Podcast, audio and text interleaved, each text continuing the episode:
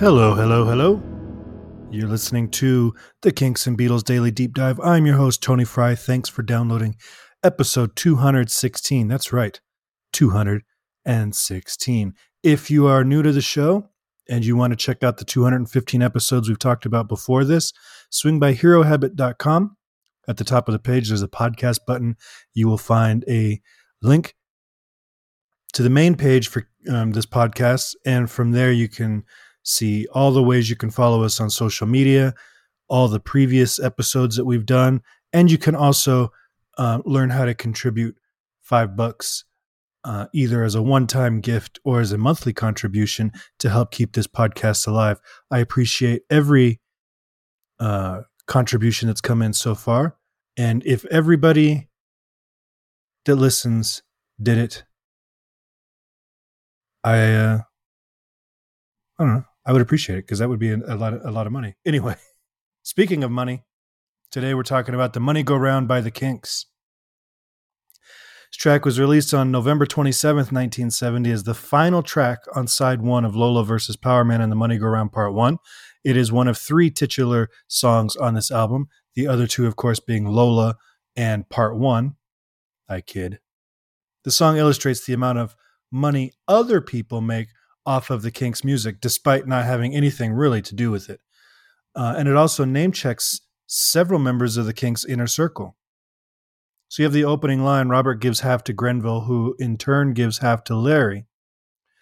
That's a reference to the band's three managers Grenville Collins, Robert Wace, and Larry Page. Why any band would want three managers is beyond me. But in September 1963, while the Kinks were still the Bowievils, Robert Wace actually wanted the band to be his backing band because he was an aspiring R&B singer who was managed by Grenville Collins. And in order to get uh, some better paying gigs, the band actually agreed with this arrangement. And what they did was they featured Wace on some songs at the end of their set. He usually went out and did four or five tunes at the end of the set. And that was their way to get these better gigs and whatnot. Um, later that same month, Wace manages to get Brian Epstein, who's the Beatles manager, over to listen to the band play. And supposedly, Epstein liked Ray Davies and thought of him as a solo act um, and wasn't really interested in the full band. But nothing came of any of it, not with the band or with Ray Davies as a soloist.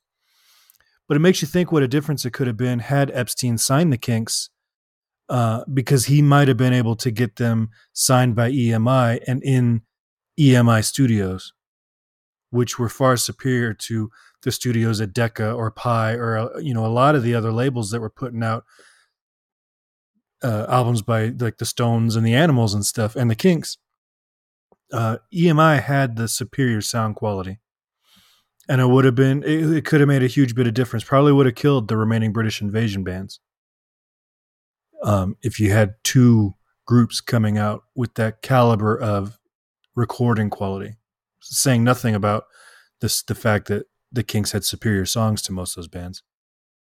Anyway, didn't happen, so why are we talking about it? By the beginning of October, remember we're we talking September to October here. Uh, the band are now billed as Robert Wace and the Bowievils, and they play a gig where Wace gets booed by the crowd. Um, so the Bowievils drop this additional singer formation for the more traditional one that we know and love. And literally two weeks after this gig, Grenville convinces Robert to hang up his rock and roll shoes, and they form a partnership to manage the band that will eventually become the Kinks.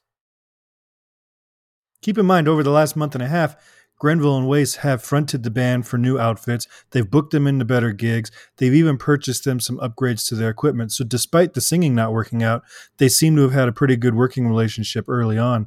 Um, and at the end of November 1963, Wace is shopping the band for a potential publishing deal when he's directed to Larry Page.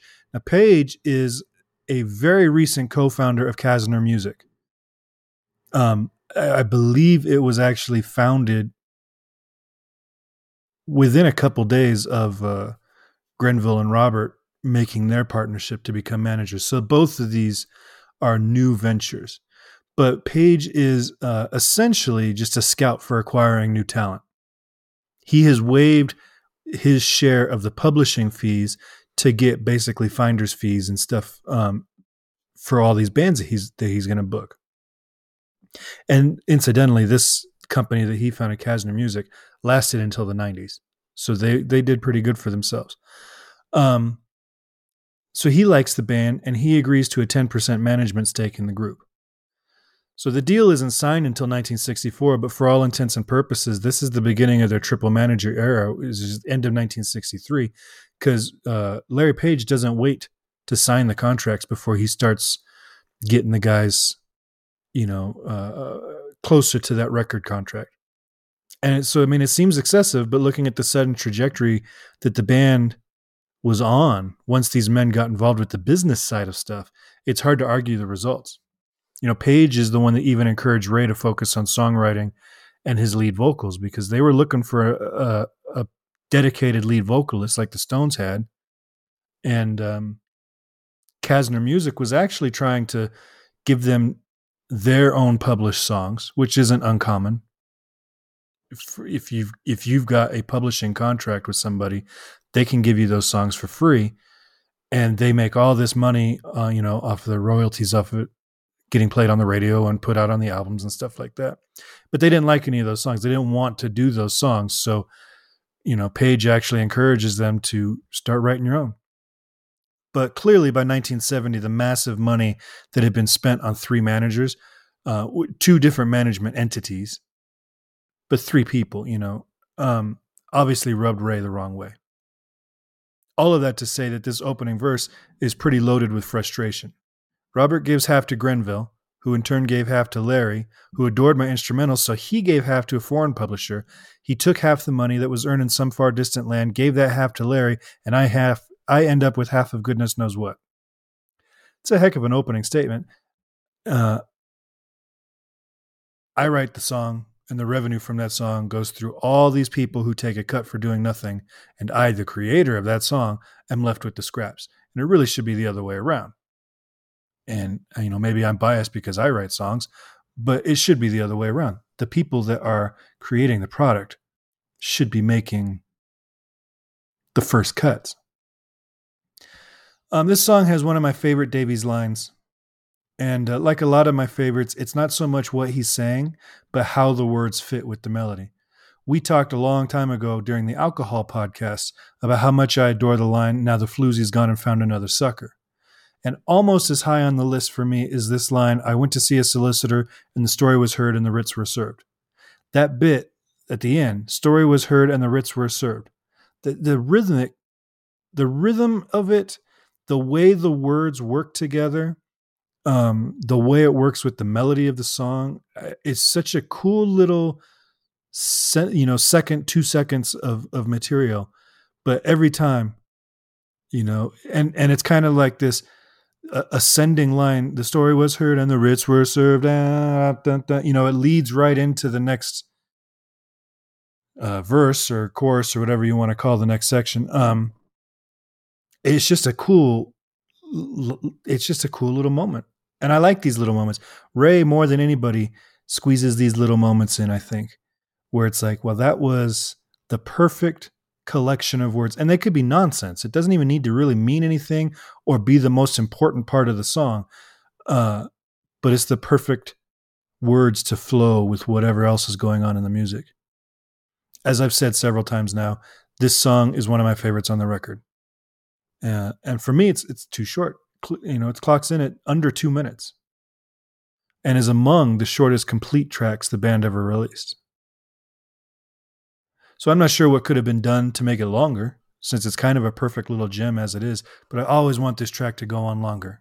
It's just a fun little ditty, and even though it's kind of written in performed in this uh, vaudeville kind of show tune way, there's a lot of like aggression in it. There's aggression in, in Ray's voice. There's aggression in the bass guitar. You know, the, it's just very like heavy, even though it's a very light-hearted little melody. It's a cool tune. If you haven't heard it, you need to listen to it.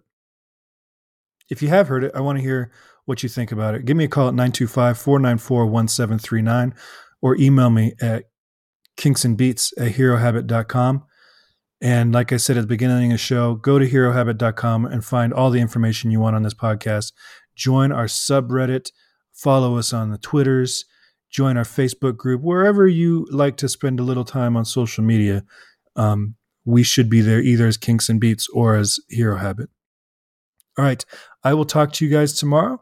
And um, thank you for listening. Make sure you like and subscribe and um, rate and review five stars for this podcast wherever you're listening. And tell all your Kinks and Beatles friends. Take care, everyone.